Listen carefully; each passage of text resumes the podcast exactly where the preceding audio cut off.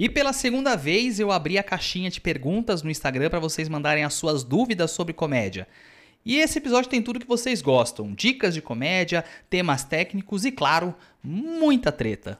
Vamos responder as dúvidas da turma que gosta de comédia. Roda a vinheta!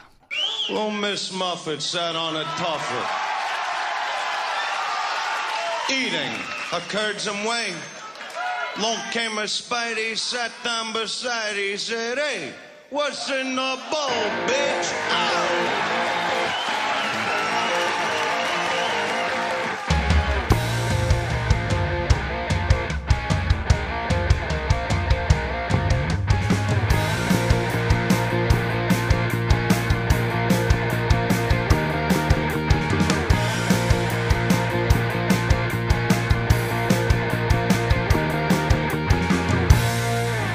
Sejam bem-vindos ao seu futuro podcast de comédia favorito. Eu sou o Luan Ferrer, este é o What's in the Ball, bitch. E hoje o episódio é aquele episódio especial. É, pela segunda vez eu vou responder as perguntas que vocês mandaram lá na caixinha de perguntas do Instagram do podcast, o arroba podcast comédia. Eu pedi para vocês mandarem perguntas sobre comédia, é, com polêmicas liberadas, com a treta não só autorizada como permitida e incentivada. Então é, foi até interessante que eu abri a caixa de perguntas na sexta e não foram tantas perguntas enviadas assim. Aí eu falei, vou abrir de novo no sábado para ver se o pessoal se empolga. E coloquei lá, né, que eu não ia revelar o nome de ninguém. E aí a galera se engajou, se empolgou, mandou um monte de coisa. E tem um monte de coisa legal para responder para vocês. É claro que não vai ter só polêmica, né? Tem muita pergunta bacana sobre texto, sobre carreira, sobre o que fazer, o que não fazer né? E, e temos uma boa parte do episódio dedicado a ajudar vocês nesses pontos, assim, né? Mas com certeza a parte mais divertida, a parte que vai repercutir entre vocês é, são as opiniões desassombradas que foram enviadas, é, fantasiadas de perguntas e os meus pitacos em cima disso, né? Com aquela pimentinha cachorra que vocês sabem que a gente sempre coloca. Antes de começar o episódio, aquele recadinho de sempre, se inscreva no nosso podcast, no seu player de podcasts. Se você curtir esse e os outros episódios do podcast, divulgue nosso podcast para os seus amigos que gostam de comédia. Siga as nossas redes sociais, Instagram e Twitter, é o podcastcomédia. Lembrando que qualquer mensagem ou vídeo de apresentação, caso você queira uma opinião sincera ou um feedback, manda lá no Instagram, tá? E seguindo por lá também você fica sabendo quando eu lançar um episódio novo, beleza? Vamos às perguntas que eu separei mais ou menos pelo assunto delas, deixando as mais cabeludas pro final e tentando dar uma resposta um pouquinho mais curta para esse episódio não ficar tão gigantesco. É, algumas eu já falei em outros episódios, então eu passo um pouco por cima e indico para vocês ouvirem o episódio com mais detalhes. Bora lá. É, primeira pergunta: qual a diferença entre comédia e humor? É uma pergunta interessante, eu nunca tinha pensado muito nisso. Mas o que o pessoal diz, né, que o humor é o escrito e a comédia é o apresentado, né, resumindo. Então o humorista ele escreve o humor e o comediante ele apresenta o humor. Né? Aquela história do Luiz Fernando Veríssimo, ele é humorista, mas ele não é comediante. Né? Mas a maioria dos, dos comediantes stand-up também são humoristas porque também é, escreve. Não vai fazer nenhuma diferença você falar que faz comédia ou que faz humor. No fim das contas, as pessoas vão entender a mesma coisa.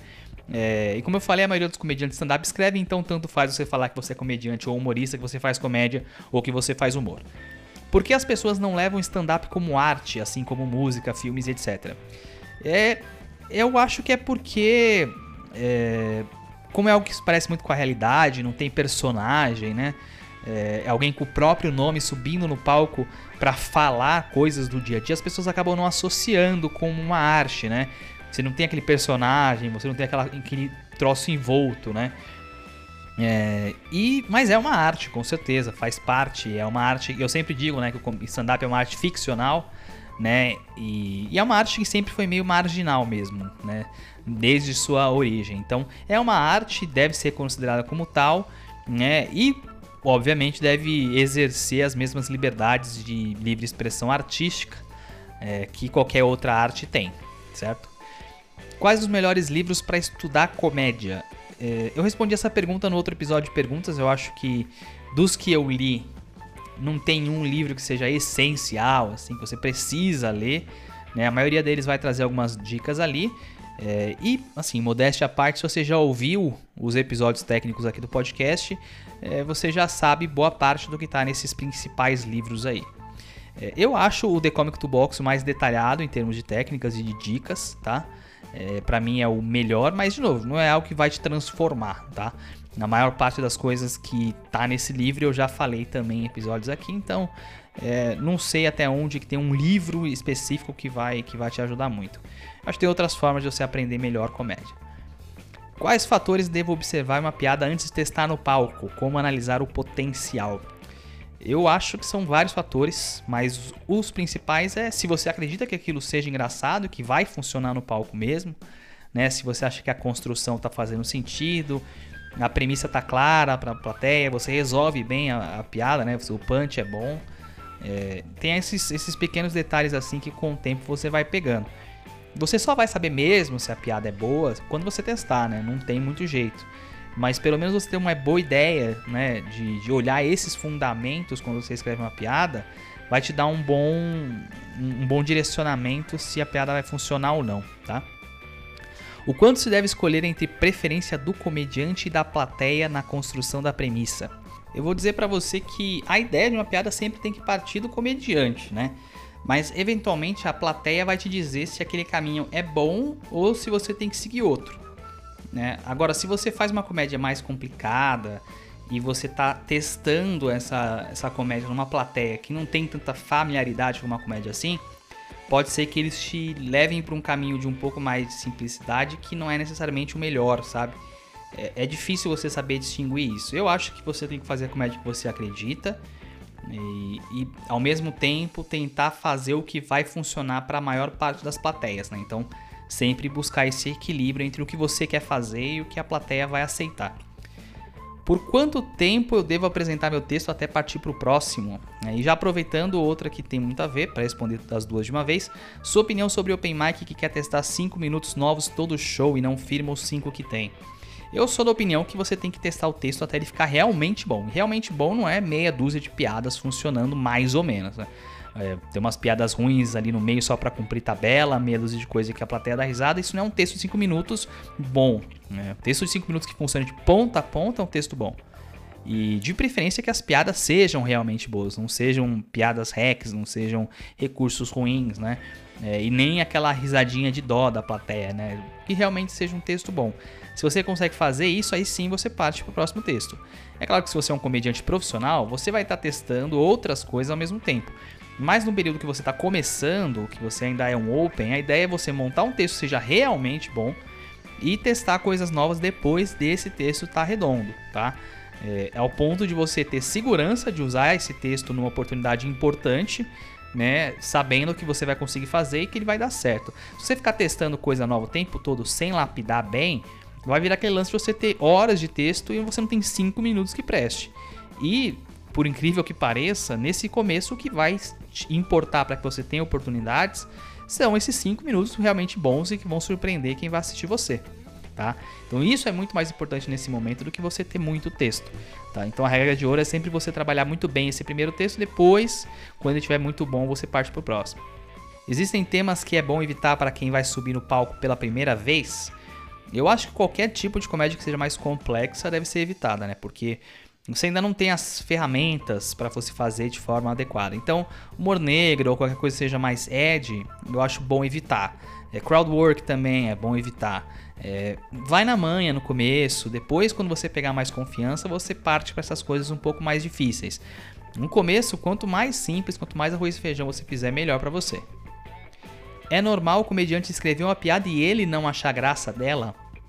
Olha, se você não acha graça, dificilmente as outras pessoas vão achar também. Né? Pode ser que uma piada que você não ache tão engraçada, as pessoas achem mais engraçada do que você imaginava e vice-versa. Você vai, tem piada que você vai achar incrível, vai contar e que ninguém vai reagir. Isso acontece. Mas se você não acha engraçado, se não passa na sua régua, acho que fica até difícil de você contar ela com verdade no palco. Então, se não passa na sua régua, é bem pouco provável que vai funcionar como piada, tá? Quais dicas para construir uma persona e quem você indica como persona mais fechada? Para mim, a persona ela funciona melhor quando ela é uma extensão de uma parte da personalidade da pessoa. Então, na maior parte das vezes, o que você quer trazer para o palco é a sua personalidade ou um lado dela. E você agrega elementos cômicos para trazer luz à parte que é mais engraçada dessa personalidade. Né? E que isso, conversando com o seu texto, gere né, um efeito na plateia. Então, construir a persona é um processo de subir no palco, é, contar as piadas e tentar fazer com que as pessoas entendam o que existe por trás de quem pensou essas piadas, né? O caminho de construção da persona é sempre esse, é tentar explicitar para a plateia o que estava na sua cabeça quando você estava construindo tudo isso. É difícil de, de, você construir a sua persona, a maioria dos comediantes leva tempo para fazer isso, não existe um método específico, mas é, o caminho de forma superficial eu acho que é esse: você tentar trazer uma parte da sua personalidade para o palco. E tem bons comediantes com essa personalidade mais fechada, né? É, tem o Steven Wright, que é um clássico, né? É, tem os outros caras que são fechados, mas que são mais dodói da cabeça, tipo Doug Stanhope da vida o Judah Friedlander, a Mariah Banford, é, Gary Shandling é um cara que ele tem esse negócio mais timidozinho assim, né? Mas é muito inteligente. O Ray Romano, Dimitri Martin, a Tig Notaro, eu acho que é um dos maiores exemplos de, de, de timidez fazendo uma comédia calma, tranquila, né? É muito, muito boa. É, dos novos tem o Joe List, o Sam Morril, Ryan Hamilton, tem muitos comediantes bons que são mais calmos, mais tranquilos, mais serenos, né? É, eu acho que tem muito comediante bom e acho que funciona muito bem, de novo, conversando com a sua, a sua escrita, né? Isso é muito importante. Sou tímido no palco, usar uma prop para abertura fica estranho, já que depois eu fico imóvel. Fica, né? A não ser que você use de uma forma sarcástica, né? Pra meio que reforçar a ideia da sua persona. Mas é meio estranho ainda assim, né? Porque o prop, ele tem como princípio a parada do exagero, né, do lúdico, né? Para poder funcionar, você precisa colocar esse elemento mais, né, exagerado. E se você usar isso, isso não conversar com as do seu texto e não conversar com a sua persona, fica muito esquisito. Né? Eu acho que funciona melhor se você usar de forma sarcástica, como uma, tipo, uma tentativa frustrada de usar uma prop e você é, entra dentro da sua conchinha. Eu acho que funciona melhor. Mas assim, tenta, às vezes funciona de outras formas, tá? É, mas é complicado, tá? Um pouquinho difícil. Fale sobre as teorias do humor, como a teoria do alívio, da incongruência e da superioridade. Tá, eu vou resumir aqui para vocês, tá? Para falar disso precisava de muito mais tempo, mas é, são algumas das teorias que a filosofia tenta explicar o humor, tenta explicar como que a gente é, gera risada, por que, que a gente ri, né? São algumas linhas de pensamento filosóficos. Né? Então, a teoria do alívio, que é você gerar uma tensão e resolver com uma piada, né? Então você gera tensão e você alivia essa tensão, você cria um problema no seu setup e você resolve no punch. É basicamente isso, né? Você é uma linha teórica que supõe que toda piada tem de alguma forma uma tensão criada e um alívio, mesmo uma piada curta, né? Eu tenho um setup que é uma criação de tensão e um punch que é um alívio da tensão. Né? É, é mais ou menos por aí. Essa é uma teoria. Eu não tenho certeza, eu acho que é de Freud essa teoria, não tenho certeza. Mas é por aí. Incongruência é cruzar duas ideias diferentes, né? Você é, dentro de um, de um contexto específico, ideias que são completamente diferentes têm algo em comum e que gera é, comicidade por essa similaridade específica. Eu falei isso no episódio 29, eu acho, glossário avançado, tá? E a teoria da superioridade é, eu acho que é a teoria mais antiga dos, dos gregos, alguma coisa assim, que é você rir por uma situação que você se considera superior, né? Eles dizem que você a sua risada está em cima do de você rir de alguém que é que você acha menor que você de alguma forma, né? É o você rir de quem é mais burro, mais ridículo, mais feio. Essa é a teoria da superioridade, tá? Essas são as três teorias do humor. Tem mais uma, se eu não me engano, que é a teoria continental, continencial, alguma coisa assim, mas que eu não sei, eu nunca nunca li muito sobre. E assim, sabe o que isso vai te ajudar como comediante? Absolutamente nada, tá? Só serve para encher linguiça no curso do Fábio Lins. Mas tá aí a explicação rapidinha para quem queria saber. O limite do humor seria quando a piada se torna uma ofensa direta? Não que uma piada não possa ser ofensiva, mas ser gratuita e ainda aqui dentro da estrutura de setup punch. Eu acho que não tem muito a ver com o limite do humor isso, tá? Tem mais a ver com o que o comediante quer passar na comédia dele. Tem muito comediante que gosta de fazer esse humor mais ofensivo de uma forma muito direta, né? É, e tem muita gente que gosta desse humor, que é muito mais o, o bullying da escola, sabe? De você tentar achar engraçado uma ofensa direta sem. E às vezes é mais ofensivo do que engraçado. Não tem muito a ver com o limite do humor isso, tá? Tem mais a ver com o que as pessoas gostam e se elas apreciam ou não esse tipo de humor específico. Eu particularmente acho que você precisa ser mais engraçado do que ofensivo, né? Eu acho que a ofensa ela tem que vir de uma forma um pouquinho mais é, implícita dentro de um contexto cômico, dentro de uma, de uma ferramenta ou de um recurso cômico, tá? E sobre limite do humor especificamente, tem um episódio 20 aqui do podcast que eu faço. É um episódio até bem longo que eu detalho um pouquinho do que eu acho que é o limite do humor e tal. Então, se você quer saber um pouquinho mais sobre isso, dá uma ouvida nesse episódio aí. Quando há coincidência de piada entre um comediante famoso e um iniciante, a piada é de quem escreveu primeiro ou de quem postou primeiro? Boa pergunta e é um conceito difícil, né? A piada é de quem escreveu primeiro na teoria, né? Mas se a sua piada ela esbarra na piada de alguém que tá postada, é muito complicado que o outro comediante tire o vídeo inteiro por conta de uma piada que esbarrou com a sua é, e na prática, quando você for contar, vão pensar que você copiou do cara porque a dele está postada lá. É uma parada meio chata, é um reflexo desse lance dos textos é, nem serem trabalhados já estarem na internet, então você aumenta demais esse range de ideias jogadas por cima que, que podem esbarrar em outras piadas. É, e muitas das vezes a piada é muito mais importante para você do que para o cara. Mas é assim que o game se desenvolveu aqui e não tem muito o que fazer. É, se o cara escreveu uma piada parecida com a sua e ele postou na internet, você já tinha essa piada, vai lá e troca ideia com o cara, vê o que dá para fazer, sabe? É, agora, se você acha que ele pegou a sua piada, que ele roubou a sua piada e ele postou uma piada que é sua, aí são outros 500, né? Aí você já tem que chegar um pouquinho mais incisivo na conversa aí, tá? E, e assim, se for preciso, envolva mais pessoas nessa, nessa discussão, porque pro bem da comédia como um todo não é legal que alguém pegue a piada de outra pessoa. Mas esbarrar acontece, afinal a gente. Né, são, são finitos os temas que a gente pode falar dentro da comédia, né? O que te incomoda na comédia hoje em dia?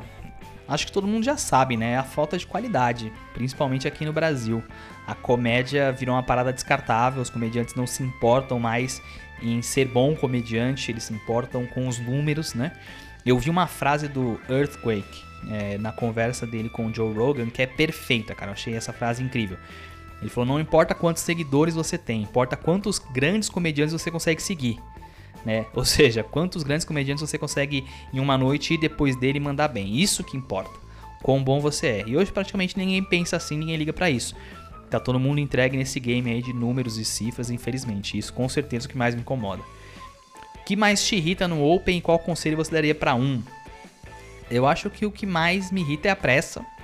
O cara começou ontem, já quer abrir pro Ventura, não sabe o básico e acha que tá todo mundo é, tem que abrir chance para ele. Ele tem seis meses de Open, acha que ah, eu sou profissional, eu já tenho que fazer canja, blá blá blá essa pressa de estourar, de, de querer ficar o tempo inteiro forçando a barra para tentar estourar.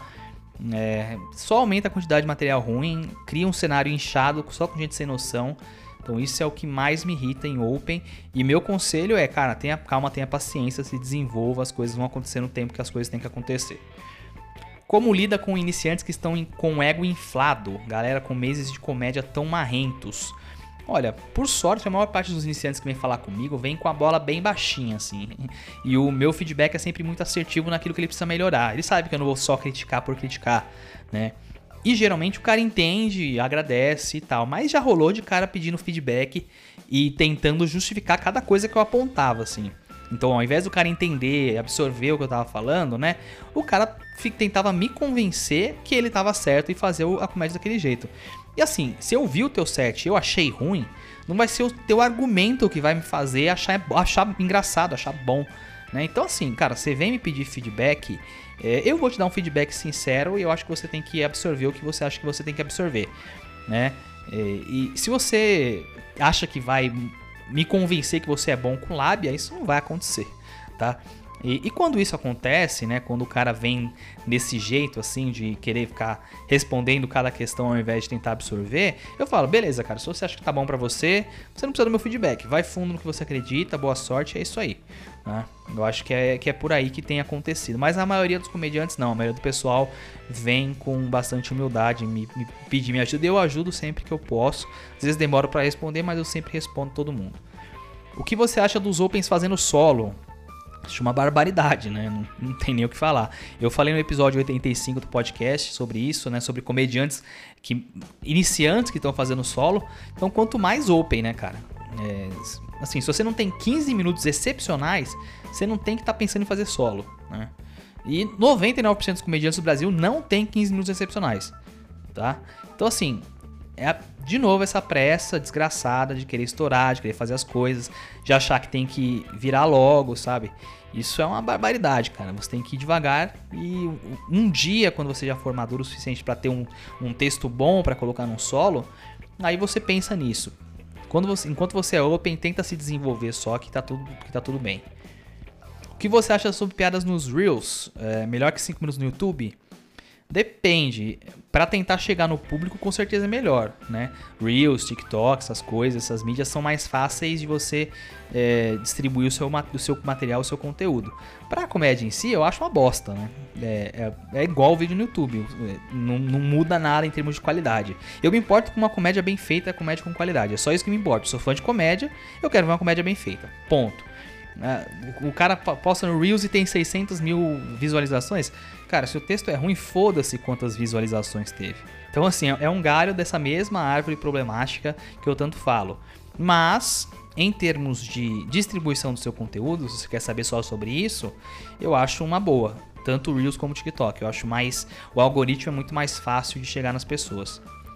O que fazer quando te chamam pra canja depois da atração que fez uma hora de show? Porra, isso é complicado, hein? É, eu já vi uma vez a Nani People falando sobre isso, né? Que ela não deixa ninguém abrir o show dela. Né? Quem quiser dar uma canja pode dar depois dela fazer o show dela. Esse é um pensamento que eu acho que ele é muito de teatro, sabe? Ele não é muito prático no stand-up. A maioria dos headliners não querem ninguém depois, né? É, até porque quando você é headliner, a plateia veio majoritariamente para te ver. Então ela não vai se interessar por nada que venha depois de você, a não ser que seja alguém muito melhor que você ou alguém tão grande quanto você. Né? Se o Kevin Hart faz um show e o Chapéu tá lá e ele quer fazer um show depois, com certeza vai, vai ser bom porque a plateia vai gostar. Agora, se for um comediante mediano, isso não vai acontecer. Né? Rolou recentemente um caso lá nos Estados Unidos de um comediante chamado Godfrey, que é um cara bem engraçado, e ele era headliner de um show em Atlanta. E o T.I., que é um rapper americano, que é bastante famoso e tá se aventurando agora no stand-up, foi lá e pediu para fazer depois do show dele. E ficou um clima meio estranho, assim, o Godfrey não quis assistir, saiu fora, o cara ficou meio sentido. Eu acho complicado, tá? Eu acho que não é o melhor dos caminhos. Mas se você é um comediante e te oferecem um show é, depois do, do headliner, cara, vai lá e faz, né? Tenta falar com a produção que não é o melhor caminho, que é melhor ir antes, né? Que explica que pro show é melhor você fazer a abertura do que o, do que o fechamento, o comediante, deixar pro comediante fazer o fechamento, né? É, mas se não rolar, vai lá e faz, cara. Tempo de palco é tempo de palco, né? Vai ser ruim, vai ser ruim, mas vai ser ruim assim como dezenas de shows que você vai fazer na sua vida. Então, se não tiver outra alternativa, vai lá e faz, tá? Quando você vem para Fortaleza, avisa para te apresentar a cena por aqui. A resposta é a mesma para todos os lugares que me perguntam quando eu vou. Eu não sei, tá? No momento eu não tenho planos e também não tenho tantos recursos assim para fazer essas trips só para conhecer a cena de comédia. Então no momento não tenho nada planejado. Mas se vocês pagarem passagem e estadia, pode contar comigo que eu vou aí.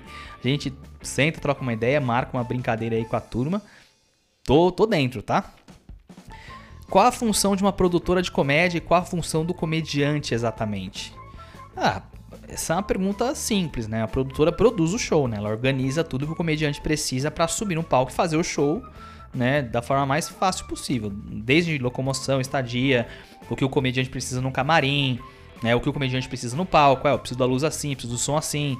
Tudo isso é função da produção, né? E a função do comediante é chegar no lugar na hora marcada, fazer o show dele e é isso aí, tá? É claro, tem um, é importante que ele ajude no processo de vendas, né? Faça esse, esse negócio de anunciar no, nos, nas redes sociais, etc. Mas a função primordial do, do comediante é chegar lá e cumprir o que ele foi contratado para fazer, que é o show, tá? É, se você quiser saber mais sobre é, produção, eu recomendo que você siga o Instagram da Casa de Artistas. É, os caras postam bastante coisa sobre produção lá, é bem legal. É, sigam eles lá que se vocês quiserem saber mais dicas, eles falam bastante sobre isso, sobre erros que o produtor local comete, etc, etc. Sigam lá que é bem legal. O que fazer quando o produtor local só coloca os protegidos para fazer shows? Aí é complicado, hein? é assim, primeira coisa que você tem que pensar é se só tem esse de produtor na cidade. Se não tiver, tenta fazer em outros lugares que, que a pessoa não tá, né? Não tá, que não tá no círculo dela. É, esse é o primeiro passo. Segundo, será que realmente ele só tá dando oportunidade para os protegidos? Ou você tem alguma coisa que te impeça é, né, que, de, de se apresentar com ele? Você deu algum vacilo com o cara? né? Ou você não é bom o suficiente para ele botar no show. Às vezes você tem que enxergar a real, né? Você precisa melhorar para conseguir o seu espaço. É, e se nada disso resolver, se nada disso for o caminho, troca ideia com o cara, troca ideia com o produtor, troca ideia com os comediantes que ele coloca, pergunta o que, que você tem que fazer para ter uma chance. Às vezes ele não sabe que você quer uma chance, às vezes ele não sabe que você quer essa oportunidade, às vezes ele não está te enxergando como uma pessoa pronta e às vezes você consegue convencer. Entendeu? No fim das contas é isso. Troca ideias e não fica ressentido ou ressentida não, tá? Uma opinião sobre comedy clubs que são rivais em vez de se ajudarem para crescerem. É, bom, assim, o óbvio é que o ideal é que as, a cena se desenvolva, né? E seja unida e os comedies tenham essa camaradagem, né? Mas assim, gente, vamos lembrar que são negócios, né? Business is business, né? é, precisa dar lucro e o outro comedy é o seu concorrente na, no fim das contas, né? E se o show tá lotado lá e tá vazio aqui, é um problema. Então, então acho que não é tão realista você romantizar esse lance é, dos negócios que estão envolvidos em volta da comédia. É, obviamente que você não pode ser desonesto, né? Você não pode fazer algo que vai prejudicar o outro comedy, muito menos prejudicar os comediantes da cena. Mas esse lance paz-amor aí, na prática, não é bem assim, tá? Eu acho que tem espaço para cenas crescerem, para vários comedies. É, não tem que ficar prendendo comediante. Se você faz show aqui não faz ali, isso é meio errado. Mas é um negócio. Então, assim, é, se um comedy não tá necessariamente tentando ajudar o outro, faz parte da parada, né? Não tem muito para onde correr. Se você fosse produzir uma noite, como gostaria que fosse? Cara, eu jamais produziria uma noite de comédia, eu não tenho a menor vontade de produzir uma noite de comédia. Mas eu gosto de ver como espectador noites que estejam desenhadas para o comediante no palco ser atração e seu foco, tá? E todo o resto ser meio que acessório para deixar o público confortável, tá? Eu acho que um belo exemplo disso é o Clube do Minhoca, ali é onde o comediante é o que importa, o show é o que importa, é uma noite de comédia que, que tem uma pegada que eu gosto bastante. Então, se eu fosse produzir, o que eu não vou fazer, eu produziria algo parecido com aquilo. Como se inserir na panelinha de comediantes? É, bom, primeiro você está assumindo que existe uma panelinha de comediantes. Eu não sei se é bem por aí, tá? Eu acho que existem amizades que são criadas no meio e que fazem gerar essa relação de apoio mútuo, né? É, eu não sei se existe uma panelinha assim, puta, aqui ninguém entra, ninguém sai. Eu acho que se você é bom de verdade, você age de forma profissional nas vezes que você tem oportunidade, as pessoas vão te trazer para perto, vão te chamar para fazer junto. É, eu acho que esse é um melhor caminho, cara. Seja bom, seja profissional, seja gentil e, e cordial com, com os seus, com seus colegas. É, e, e talvez você consiga se inserir né, nesse, nessa galera. Não diria uma, nessa panelinha, mas você se inserir. Ou também tem a outra alternativa que é você ser um puxa-saco, né? Você ficar elogiando todo mundo, falando que todo mundo é maravilhoso, né? Ficar falando que o especial do de fulano que é uma porcaria é, animal, ficar no Twitter chupando bola de todo mundo, né? E depois que você faz isso, você enche o saco dos caras para abrir o show deles e também funciona, viu? Tem uns caras aí que conseguem nesse, nesse método aí. Né? Tem um até que virou sticker de WhatsApp por conta disso. Então, tem esses dois caminhos, seja bom ou seja um grandíssimo puxa-saco.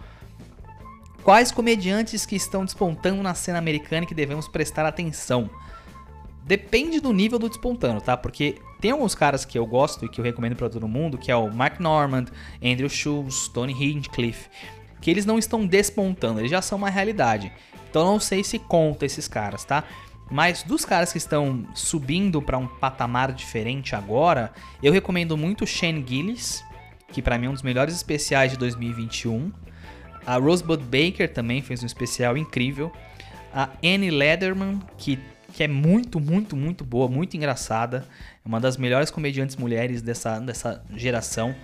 Tem um cara chamado Stavros Halkias, que é muito bom, muito bom mesmo. Eu tenho assistido bastante ele. É um cara bem engraçado. É, tem um cara de Los Angeles que chama David Lucas também, que é um cara que surgiu no programa do Tony Hinchcliffe, o Kill Tony. E é um cara bom pra caramba de roast. Muito bom texto do cara. Esse é um cara que daqui a pouco tá despontando aí. É, enfim, tem uma galera aí legal surgindo. Nos Estados Unidos a cena continua é, tão boa como sempre foi, continua evoluindo muito bem. Pessoal chegando, é, trabalhando, é, se desenvolvendo. Todos esses nomes que eu citei aí é pessoal que tem entre 8 e 10 anos de comédia, tá? Então é uma galera que já tem uma maturidade legal. E são nomes que assim eu fico de olho porque eu acho muito bom mesmo. O que você acha da Eliza Schlesinger? Eu acho ela boa, cara. Não é o tipo de comédia que eu assisto tanto, não é um tipo de comédia que me agrada tanto, mas ela faz muito bem o que ela se propõe, né? Eu acho que ela tem o público dela, ela tem uma galera que curte o que ela faz e ela consegue equilibrar bem o público dela, especificamente, né, o que eles gostam, com uma comédia bem feita. Eu nunca vi nada que ela fez que eu achei ruim. Eu acho muito bem feito, mas dentro de um propósito que não é o que eu gosto tanto da comédia, tá? E pode ter certeza de uma coisa, cara. Ela é dessa forma e ela é muito boa nesse sentido porque ela veio de baixo, né? Ela ralou com a guia lá na Comedy Store.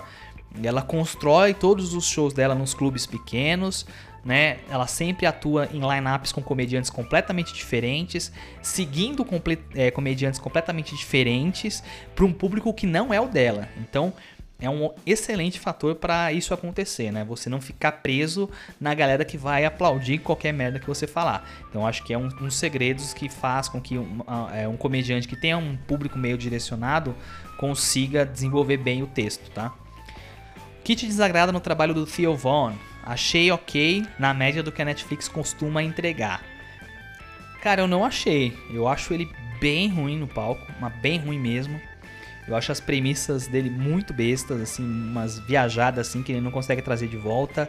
Acho o ritmo dele muito ruim. Eu realmente não consigo assistir. E eu gosto dele nos podcasts que ele participa, acho ele engraçado fora do palco, mas não consegue traduzir isso pro palco. Eu particularmente não consigo gostar. Eu achei esse especial, eu tinha achado o primeiro especial dele bem ruim mesmo e esse eu achei tão ruim quanto. É um cara que não, não me desce muito bem. Você vê semelhança na comédia do Anthony Jeselnik e do Jimmy Carr? É claro, né? Acho que todo mundo vê semelhança nos dois. Acho que os dois caem para um lado de humor negro, né? Humor of color com piadas mais curtas, né? É um estilo muito parecido. O que diferencia um do outro é mais o ritmo, né? O, o Jeselnik é mais cadenciado, né? Mais short jokes, nem sempre são onliners, e o Carr é mais rápido, né? Mais curtinho. É mais ah, uma, uma atrás da outra, mais, uma atrás da outra. Mas no geral são parecidos. Apesar disso, é, eu conheço muita gente que não gosta de um e gosta do outro. Tá? Eu tenho um amigo meu que ele ama o Jessonic e não consegue gostar do Jimmy Carr. Eu particularmente gosto muito dos dois. O que você acha da obra do Woody Allen? É, eu acho que ele é um bom no stand-up, mas prefiro muito nos filmes. Eu vou confessar para você que eu nunca vi um filme do Woody Allen. E eu achei uma falha aí no meu currículo de cinéfilo, mas é, eu vi muita coisa dele fazendo stand-up, né? Um tempo eu gostava bastante de pesquisar os comediantes dessa geração dos anos 50 e 60. E ele foi um dos percussores dessa comédia mais observacional, né? Esse tipo de comédia que mais tarde o Seinfeld tornou mais popular. Ele foi um dos caras que fazia isso de uma forma muito interessante e muito moderna para a época dele, né? E é sem dúvida uma lenda, né? A obra dele é, de comédia tem muitos cortes no YouTube, ele tem vários álbuns. Os álbuns eu acho que não tá tão fácil de achar, tá? Não cheguei a procurar aqui, mas eu acho que não tá muito fácil de achar. Mas vale a pena ouvir, é uma, é uma boa referência dessa época aí. Qual a sua opinião sobre o comediante Mitch Hedberg? Porra, eu, eu sou apaixonado. Para mim é um dos grandes gênios da história da comédia. É um dos maiores one-liners que a gente já teve. É, eu adoro esse tipo de comédia mais silly, né? Mais bobinha as piadas mais bobinhas, mais inocentes. Mas eu achei ele extremamente criativo. Os três álbuns são muito bons. Né? O, o especial de meia hora dele da Comedy Central também é muito bom. É, e se você não conhece, vale a pena conhecer. Foi um dos grandes. Infelizmente deixou a gente um pouco cedo, mas tem uma, tem uma boa obra aí para ser apreciada. O humor político de Hicks e Carlin perdeu seu valor no mercado atual, onde todos podem falar o que pensam. Acho que pelo contrário, porque todos podem, mas poucos fazem, né? E menos ainda fazem com a categoria que tinha o Bill Hicks e que tinha o George Carlin. Então os dois continuam sendo necessários e mais atuais do que nunca. São duas lendas da comédia e eu acho a comédia deles um pouco atemporal, assim. Apesar de algumas coisas não soarem tão bem nos dias de hoje, né, as intenções são bastante atemporais. Eu continuo assistindo os dois, eu acho dois gênios aí da comédia. Bill Burr, C.K. e Jim Jeffers, como elencaria eles? Para mim, C.K., Bill Burr e Jim Jeffers. Eu gosto do Jim Jeffries, mas para mim tem muito comediante na frente dele nessa lista aí dos, dos maiores ou dos meus preferidos. Inclusive, logo mais eu vou fazer o meu top 10 de maiores comediantes de todos os tempos, né? Eu já fiz dos especiais, dos meus especiais favoritos. E, e é um negócio que eu sempre penso e é muito difícil você fechar essa listinha com 10. Mas eu tô pensando e eu já tô começando a montar esse roteiro. Logo mais eu solto essa, esse episódio aí. Bill Burr vai falar no especial que a pandemia resolveu a crise populacional. Ah, eu não sei, eu acho que ele tem umas visões um pouco mais fora da caixinha, mais o pensamento em comum. É, eu acho que ele não vai buscar a alternativa mais cruel, ele vai buscar uma alternativa que ninguém pensou, é muito mais esse caminho. Então eu não sei se ele vai para esse caminho não, tá? Qual você acha que é o melhor especial de comédia vindo da Índia? Olha, eu não cheguei a assistir muitos especiais indianos, confesso para você, mas o melhor que eu vi foi o Vir Das, né, chamado For India, que tem na Netflix. É sensacional, um baita especial. É, e para quem tiver curiosidade sobre é, os especiais da Índia, tem uma porrada de especiais lá na Amazon Prime. Eles fizeram um trabalho grande por lá e tem bastante material deles lá. No YouTube também tem, mas tem muita coisa em hindi, né? Na, na língua deles, aí fica difícil de assistir. O que você acha das revistas de piadas de banca? Pô, ainda existe isso? Eu acho que não tem mais não, cara. Acho que isso não existe mais não. Eu, quando era moleque, eu gostava muito, cara. Eu tinha muitas revistas, tinha CD do Ari Toledo, do Costinha. Eu sempre gostei muito de piada de salão, né? Dessa comédia mais antiga. Mas é, eu acho que se você tá me perguntando o que eu acho disso para te ajudar na comédia, eu não sei se funciona muito não, cara. Porque a, a escrita é bem diferente, é uma outra parada. É, mas eu gosto de, de, humor de salão, gosto de, desse tipo de, de piada assim. Acha que a pandemia vai atrasar enquanto a evolução da comédia no Brasil? Acho que bastante. É, diretamente vai levar bastante tempo para os clubes se reerguerem é, financeiramente, né? as pessoas voltarem a consumir comédia pessoalmente. É, e indiretamente, a economia desse jeito reduz bastante o quanto as pessoas saem de casa e gastam com entretenimento. Então, nos próximos anos, ainda vai estar tá esse limbo aí. E vai demorar para as coisas voltarem a um auge da comédia que a gente tinha aí em 2019, né? Qual sua opinião sobre a comédia no Brasil desde o começo até os dias atuais? Eu acho que a gente conseguiu algo importante que é consolidar um formato. Né? Hoje as pessoas sabem o que é o stand-up, elas sabem o que elas estão indo assistir. A gente produziu muito comediante bom nesse tempo. Tem muita gente fazendo um bom trabalho. É, agora, hoje em dia, né, eu já falei isso, repito, é uma fase muito ruim né, direcionada para um consumo em massa, de alto volume, pouca qualidade, muita quantidade. É, e eu não sei quando que isso vai se reverter, né? Então, para quem é fã de comédia, fica nessa, nessa situação aí. Mas vamos ver até onde que isso vai, vai chegar. O que falta para a cena de comédia dar um upgrade e ficar foda? Upgrade em qualidade, falta paciência dos comediantes que estão chegando e principalmente vontade de evoluir, né? Não se contentar em ser medíocre como a maioria faz. Upgrade de cena como um todo, eu acho que o Brasil precisa voltar a rodar economicamente de forma mais sólida para os negócios serem mais viáveis, né? E a gente vai ter mais comedy clubs, vai ter mais bares fazendo comédia, e a gente começa a desenvolver de volta a cena. Qual comediante brasileiro merece entrar para o umbral da comédia? Bom, eu não sei o que é umbral, tive que jogar no Google aqui, me perdoem aí vocês que, que sabem o que é, mas pelo que eu entendi, você quis me perguntar quem seria o cara do, do topo da montanha ali, quem merece estar nesse, nesse lugar, né? É, se você for perguntar assim, no umbral da comédia mundial, qual comediante brasileiro merece estar? Nenhum, né? Eu acho que a gente ainda está longe nesse sentido. no umbral nacional e falando especificamente de stand-up, é, eu acho que o Rafinha Bastos, representando a primeira geração, e o Ventura, representando a segunda geração. Acho que são os dois caras que têm esse lugarzinho aí nesse monte Rushmore da comédia brasileira. Tem acompanhado o Rafinha Bastos nos Estados Unidos? O que acha dessa movimentação dele?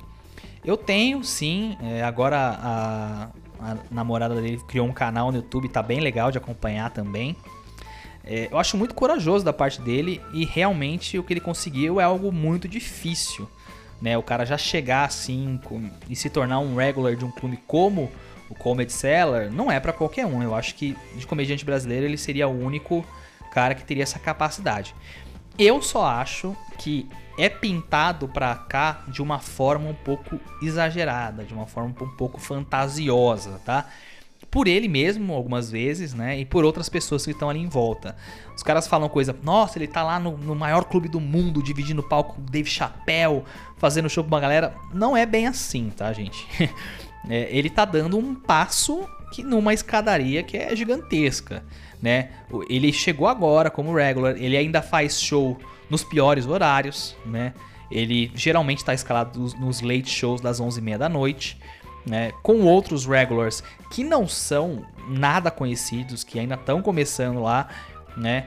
Então, se você tiver alguma dúvida enquanto a isso, entra no site da Comedy Seller. Se você está ouvindo esse episódio no dia do lançamento ou no dia depois, é, ele vai fazer um show dia 17 às 11h30 da noite.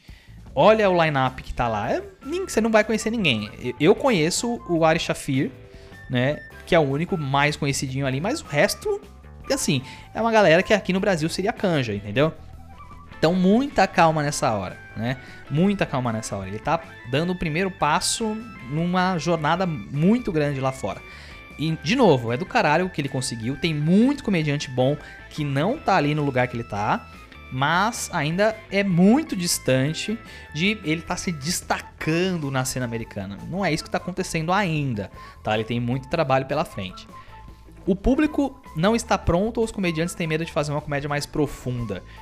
Acho que é um pouco das duas coisas, né? É, mas eu acho que exige muita maturidade para você fazer uma comédia mais profunda e muito peito, né, para você conseguir apresentar. Eu acho que não tem tanta demanda assim do público para um show que seja mais profundo.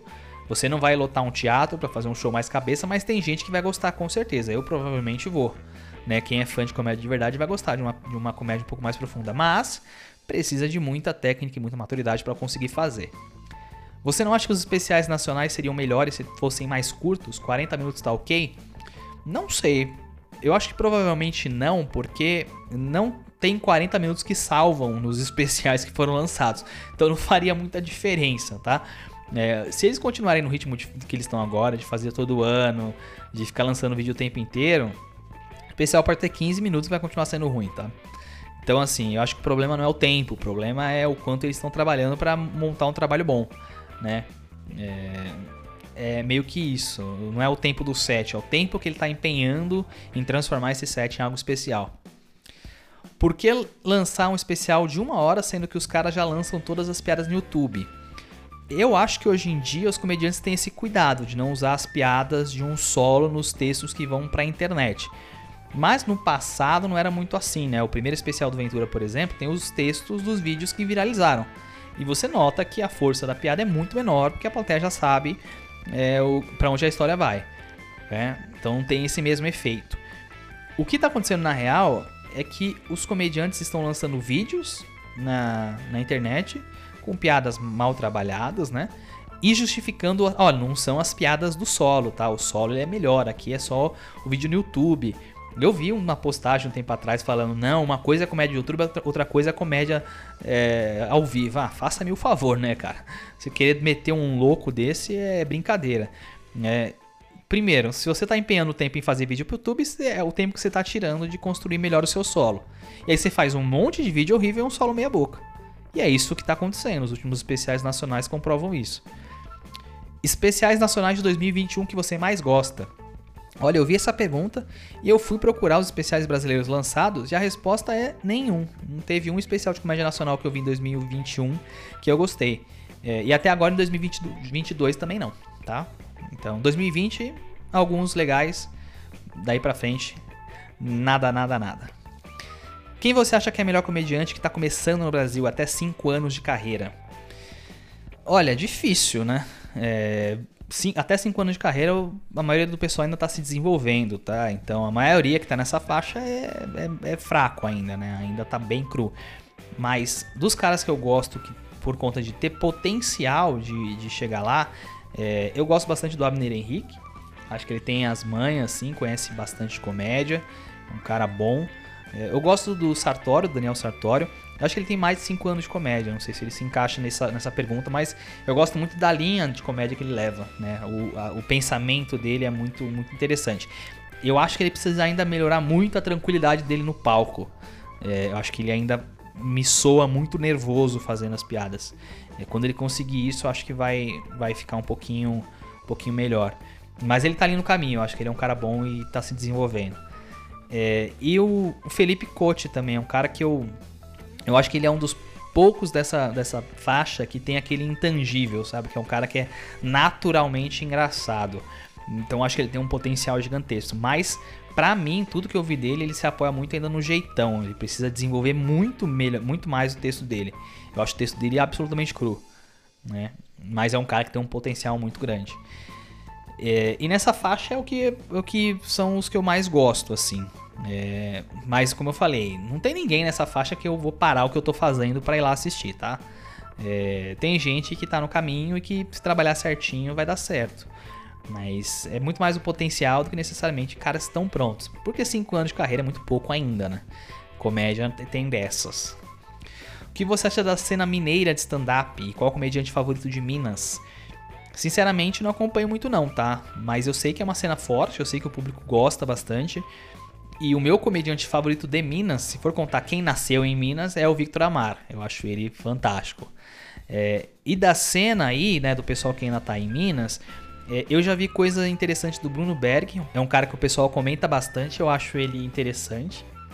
Eu vi um que chama Estevan Gaipó, alguma coisa, Estevan Gaipó, alguma coisa assim que é um cara bem forte na internet, tem um texto legalzinho também. É, enfim, eu não conheço muito, tá? Mas eu sei que tá legal, que tem uma galera boa fazendo. E quem sabe um dia eu apareço aí para poder ver de perto. Por que você acha que as cenas de São Paulo e Curitiba se destacam das demais no país? É, de São Paulo, eu acho que é pelo fato da cidade é, proporcionar muitas experiências, né? Ser muito grande, ter muita demanda de todo tipo de experiência. E aí você consegue ter várias turmas fazendo, né? É, e acaba se desenvolvendo bem. Então, a cidade é boa para isso, os comediantes, a, a, a galera, né? O público é muito bom. É, tudo caminha para ser uma cena de destaque. É um centro financeiro, é, eu acho que é um dos centros culturais do país também. Então, assim, São Paulo eu acho que é por isso. Curitiba, não sei, cara. Curitiba eu acho que é muito mais é pelo histórico, assim, de muita gente ter começado a, a cena de comédia por aí, mas é, não sei se hoje eu tenho grandes comediantes vindo de Curitiba. Eu acho, acho que São Paulo está bem despontado nesse sentido. Qual a sua opinião sobre a Guilda dos Comediantes?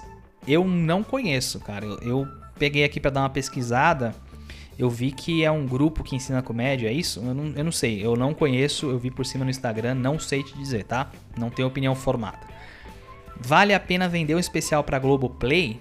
a visibilidade do YouTube não é melhor, quanto dinheiro você ganha? Eu também não sei exatamente. Eu acho que quem está consolidado e não precisa de especial para vender ingresso, não vai ter grande impacto em colocar na Globoplay em, ao invés de colocar no YouTube. Eu imagino que a Globoplay pague mais do que o AdSense do YouTube, né? Senão não faria sentido. Então eu acho que financeiramente vale a pena, né? Eu fiquei sabendo só do Murilo Couto e do Márcio Donato que, que colocaram os especiais lá. Né? E eu não sei se eles ganhariam tanta visibilidade assim que faria diferença se fosse no YouTube. E às vezes lá no Globoplay eles pegam um pessoal que às vezes nem conhecem o trabalho deles. Então, sei lá, eu acho que financeiramente vale a pena sim, tá? O que você acha do Planeta Podcast? Eu acho que é um dos poucos bons hoje em dia. Eu concordo, eu gosto do trabalho deles. É, o Deco, que é um brother que eu falo com certa frequência, trabalha lá com os caras. Salve para ele, inclusive. Eu acho legal. Eu, eu não cheguei a ver muitos episódios, né? Eu acabo não vendo tanto podcast assim, a não ser que seja um convidado ou um tema que me interessa muito, né? Mas do que eu vi que eles fizeram, eu gostei bastante, né? Eu acho que são um dos poucos comediantes que seguiram com o podcast. A maioria largou no meio do caminho. Né? Então eu gosto bastante, eu acho legal. Você também acha que a comédia brasileira tá muito igual? Todo mundo é pobre, de quebrada e fuma maconha. Começou aqui a sessão treta, né? Eu acho que a galera ainda tá nessa de tentar copiar o case de sucesso do Ventura. Tem muita gente que chega tentando ser igual. É, e eu acho que eles não entendem que o Ventura deu certo porque ele é autêntico, né? E se você não, não tentar ser autêntico, o troço não vai funcionar. Eu tenho um pouco de raiva de, dessas, dessa muleta do eu sou maconheiro, de, da piada ser toda em volta de maconha, eu acho meio chato. É, e assim, eu não acho que tá todo mundo muito igual. Tem muita gente que ainda tá nessa pegada, mas eu acho que tem gente diferente, né? É, mas o segredo, cara, é ser autêntico, né? Se você for igual a todo mundo, eu acho que você não vai se destacar, né? Como diz o Chapéu lá no, na entrega do Mark Twain, você tem que tocar como você ao invés de tentar tocar como os outros, né? Se você for só uma cópia de alguém, você não vai chegar muito longe, não. Você acha que a Comedy Central e a nova MTV era boa, mas se vendeu pro público e faliu? Bom, primeiro vocês sabem que eu tenho um carinho especial pela Comedy Central, né? A minha primeira polêmica do podcast foi com eles.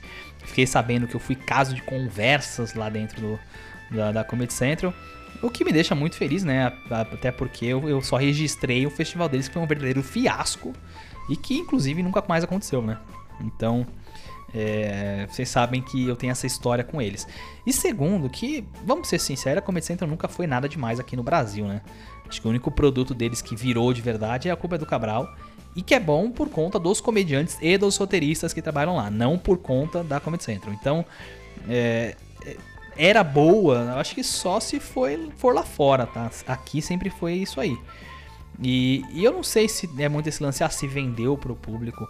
Eu acho que eles estão sofrendo o que todo canal de TV tá sofrendo, porque ninguém se importa mais assistir TV. Eu acho que é basicamente isso. O que você acha do LoL? Chegou a assistir? Cheguei, é o programa da Amazon Prime, né? É, é, um formato que foi feito em vários países, né? Eu vi um pouco da versão da Austrália também, eu vi do Brasil inteiro. E, sendo sincero, assim, tirando o Igor Guimarães, que é um cara que é muito engraçado, cara, que é, é um cara que me pega demais, assim, as coisas que ele fala, eu achei chato pra diabo, cara. Eu achei que é uma dinâmica que não funciona tão bem para comediante stand-up, né? A maior parte do tempo eu fiquei constrangido com as tentativas desses caras de fazerem os outros dar risada, né? E mais constrangido ainda com o pessoal fingindo que tava segurando a risada para algo que não tinha a menor graça, a menor graça. É, assim, teve, teve um momento ali que eu falei, cara, se o objetivo do programa fosse eu dar risada, eu não ia conseguir. Né? Muito ruim, assim. Eu não curti muito, não. É, e tem um pessoal lá que eu gosto, tá? Tem alguns comediantes ali que eu gosto bastante.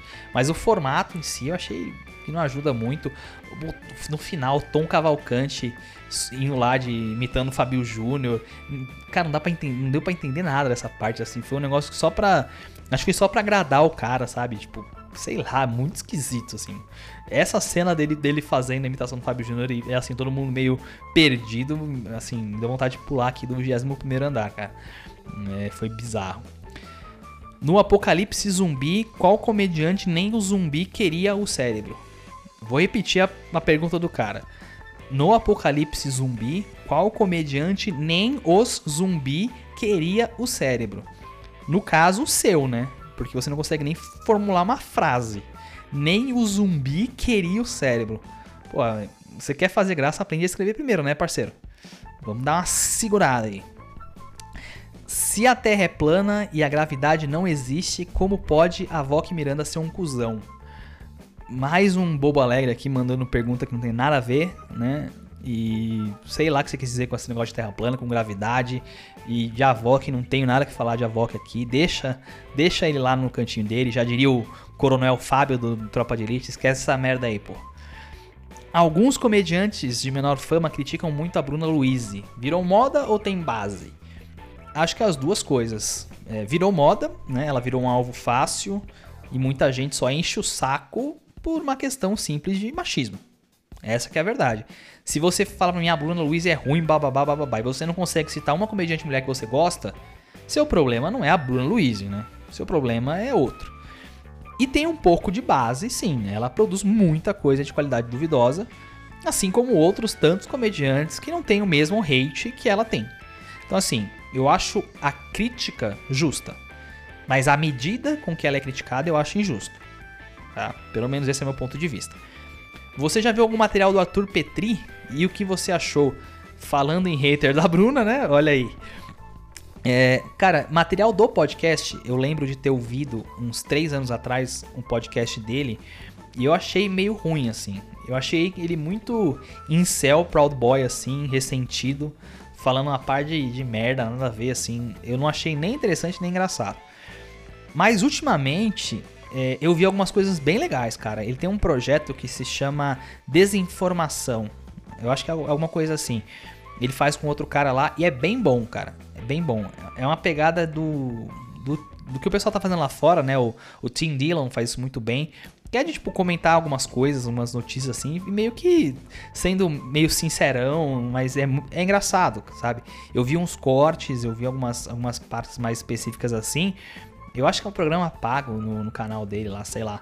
Mas eu achei legal, eu acho, eu, acho legal. E, e, o pessoal fala muito bem do Aderiva. Eu acho que eu vi alguns cortes também, eu, eu, não, eu não cheguei a ver um inteiro para ver como é que é, né? Mas nesse sentido eu acho que ele, ele evoluiu de ser um, um podcast muito muito dessa, dessa pegada do incelzão ressentido para ser algo um pouquinho mais, mais divertido.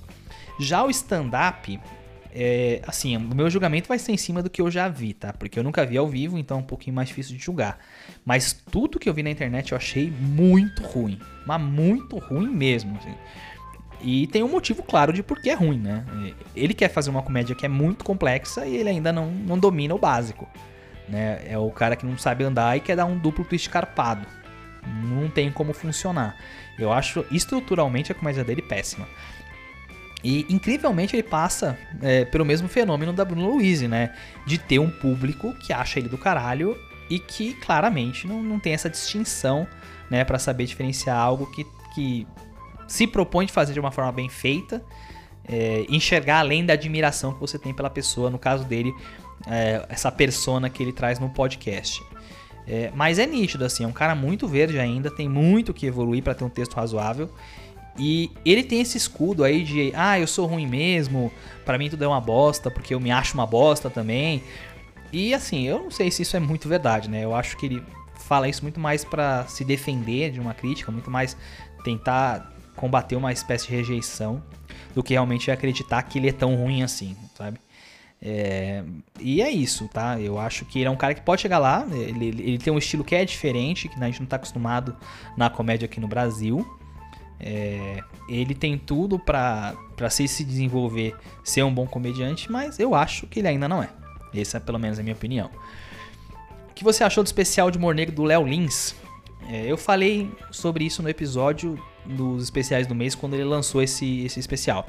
Eu achei muito abaixo do que eu esperava, assim. Eu, eu, não, eu foi bem abaixo das minhas expectativas. Eu acho que ele é, parece que ele parou em 2013, assim, quando ninguém sabia o que era comédia direito. É, é muita piada óbvia, cara. É muita piada que ele usou o caminho mais simples possível.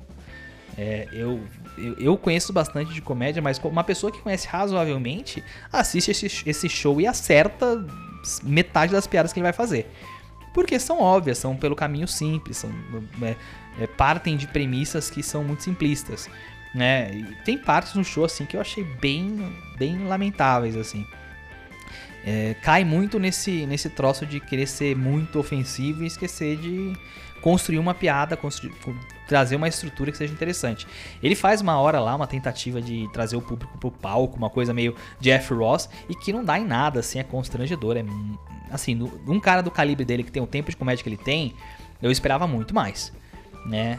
E, e assim, o público dele, sendo bem sincero, eles gostam, eles adoram, eles acham do caralho, eles querem a piada que ofende. Eles não estão aí pra, pra estrutura, pra nada disso, tá?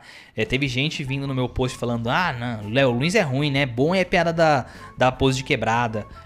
E, cara, é, você, tá, você tá em 2022 e você tá fazendo piada do Lalala gordo, Lalala Pericles, pô. Lalala gorda, Lalala preta Gil. Você achar isso do caralho e eu sou errado, eu que não entendo de comédia. Brincadeira, né? Mas é isso, fiquei decepcionado, acho, achei um especial bem fraco. O que você achou do novo solo do Di Lopes? Também fiquei decepcionado, menos do que eu fiquei pelo Léo Lins, mas também fiquei decepcionado. Eu, não cheguei a ver inteiro, inteiro. Eu vi um pouco mais que a metade. É, do que eu vi, eu achei as, que as rotinas em si poderiam ser um pouquinho melhor construídas. É, eu acho que ele poderia argumentar melhor as coisas que ele fez. E o Di tem esse ponto que eu já falei isso pra ele, já falei no episódio, no episódio que eu falei dos quatro amigos, né? Ele tenta trazer umas analogias que não são muito criativas. E às vezes ele só força uma parada assim pra, causar esse impacto. É, tá no, do nada ele, ah, o câncer, ah, a menina tem... Eu acho meio hack demais.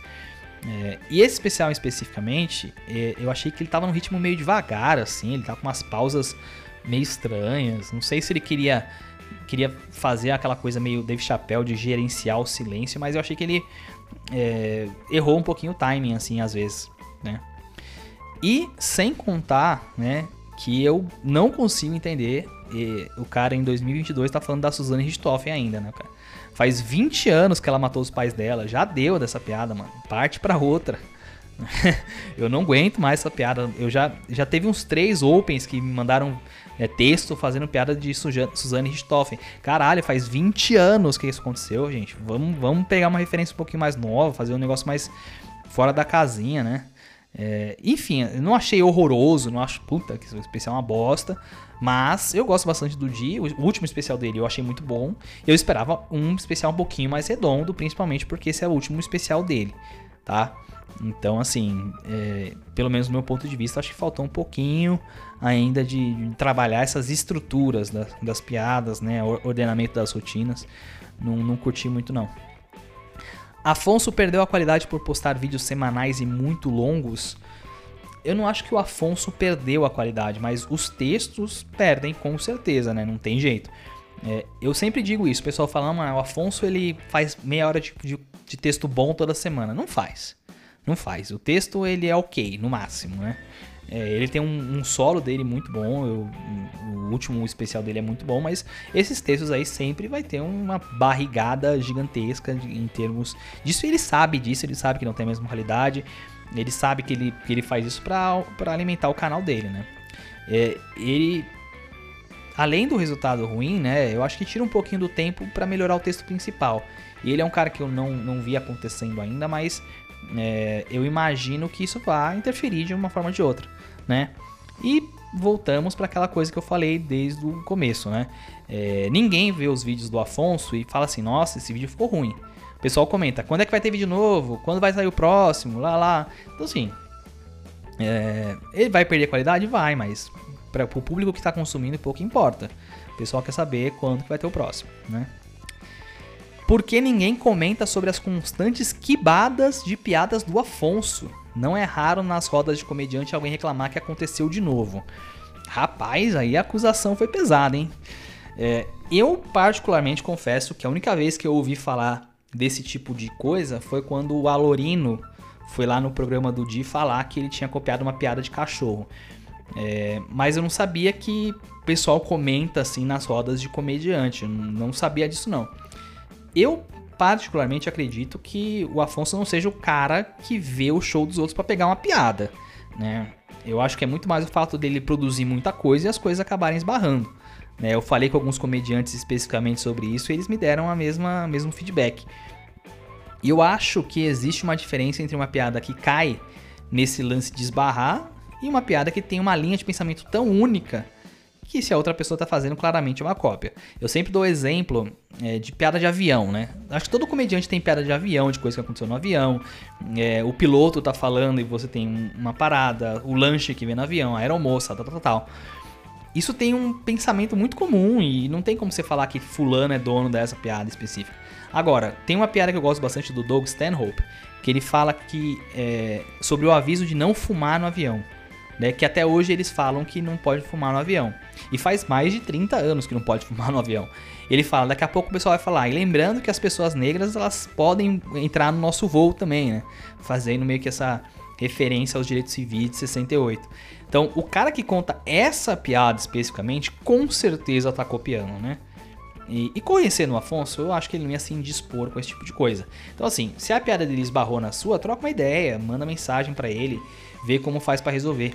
Eu não acho que ele copia a piada de ninguém. Eu, eu, eu prefiro acreditar que foi um pensamento paralelo e que não foi de propósito, né? E eu acho que ele é um cara aberto. Se você falar isso pra ele, vai dar tudo certo. Se ele já postou o vídeo, eu acho que aí é azar o seu, a piada vai estar tá lá. Ele não vai tirar o vídeo, não. Mas é bom conversar, troca ideia, né? Ao invés de conversar só na roda dos comediantes, fala com o cara, né? Acho que esse é o caminho. E para fechar, essa aqui eu gostei, viu? O Ventura é da quebrada e não usou a polícia. Não parece que ele é da turma da Mônica, da quebrada da alegria? A quebrada da alegria foi bom, hein? É, assim, eu lembro que ele tem uma piada sobre isso, de falar que ele não faz piada com a rota, né? E não faz piada com o PCC, né? Porque não tem necessidade de correr esse risco. E assim, cada comediante escolhe o caminho que ele quer para as piadas que ele quer fazer. É, o perfil do Ventura não é esse de militar em cima de uma situação que a quebrada passa e tal, tal, tal. Ele busca mais uma referência do micro, né? Da convivência que você tem na quebrada, né, das coisas mais simples que estão à volta de quem mora na quebrada do que dessa, desse macro, de todo esse lance, assim.